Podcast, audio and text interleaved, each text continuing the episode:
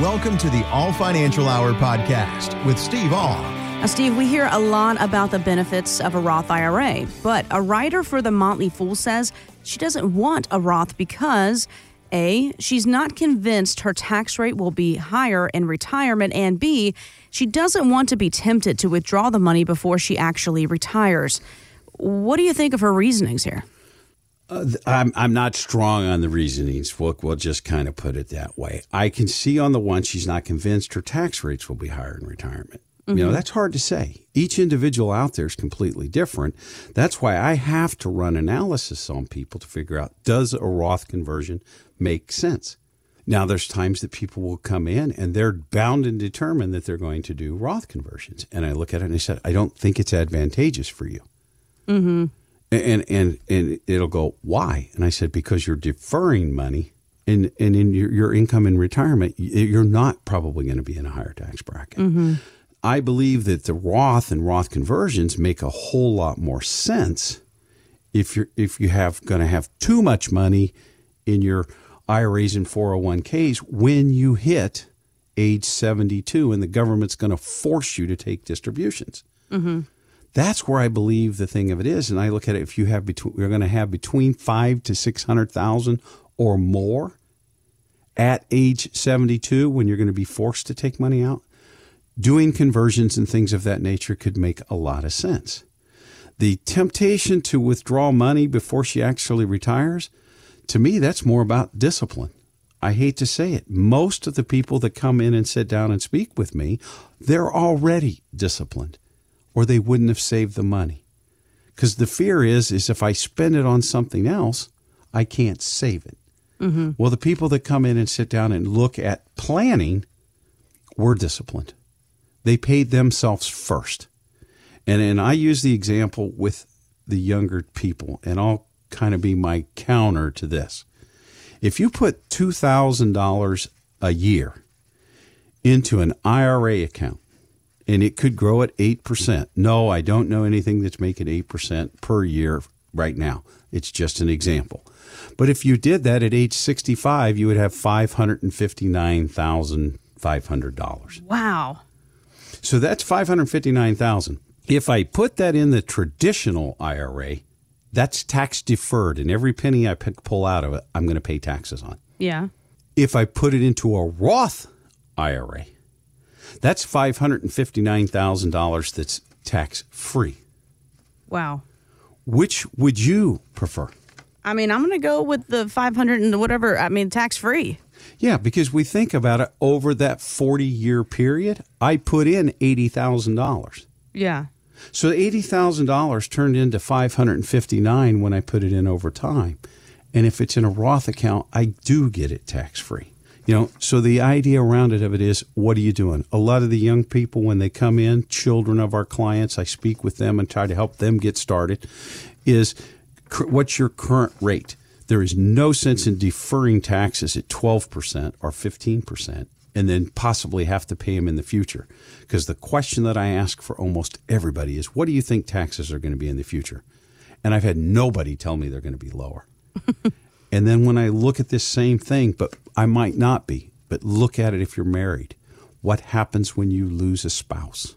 Right. Boom. You get to those 22 and 24% tax brackets a lot quicker. Right. What happens when you're forced to take distributions from your IRAs and 401ks at age 72? That's when people get kicked into those higher brackets. And not only does it affect your taxes, it could affect the cost of your Medicare and a whole lot of other things because everything's means tested now. So tax planning is very important. If your advisor's not talking to you about it, my question is why? Mm-hmm. Let's come in, sit down, let's analyze whether or not Roth conversions would make sense for you. I think it's very important to have more than one source of tax-free income. Let's look at your situation and how can we best prepare for taxes. One of the big debates in retirement planning is whether or even how much you should continue to invest in stocks after you've retired. Morningstar's Christine Benz believes everyone should be in the market, and she says the current rise in inflation is a good example of why. Even though equities are not a hedge against inflation, so if inflation goes up 3%, your equity portfolio won't necessarily go up 3% too. Equities have historically generated better returns than inflation. And that's one reason why I would argue that retirees, even conservative ones, should maintain ample exposure to stocks in their portfolios, even in retirement, because that does provide some cushion against inflation. So, Steve, what do you think? Do we keep money in stocks or is there a better way to deal with this whole inflation deal? The the idea around it is that I still believe that yes, we should be invested. I've talked to people that are going to go broke safely. They've moved all their money to CDs and cash type investments, and it's just not going to return enough for them to live the lifestyle that they want. But I also think we have to take risk that are within our availability to take that risk. If you're a 60 40 investor, 60% in the equities, 40% in the bonds. The problem right now is bonds with low interest rates could be worth less. So we're talking to a lot of people about a bond replacement, mm-hmm. something that cannot go down due to value. I can walk away with my principal three years because if mar- if interest rates go up over the next three to five years, which most people think they will, what's going to happen to your bond values? They're going to decrease. Why would I want to lock in an asset that's almost positively going to give me a loss. If you're thinking about this and you need to talk about what am I talking about when I say bond replacement, give us a call. Let's sit down and talk about that because I do think it's very important for people to look at. I don't think they want to be 100% equities, but I don't think you want to be 100% bonds right now because I think that over the next three to five years, that could be a declining asset where this bond bull run for 30 plus years as interest rates have declined is is over. We mm-hmm. have to mm-hmm. look at a different solution to the problem than what we've been looking at for the last 30 to 40 years. Thanks for listening to the Orr Financial Hour podcast. Catch the full show Saturday at 7 a.m. on the voice of St. Louis, KMOX.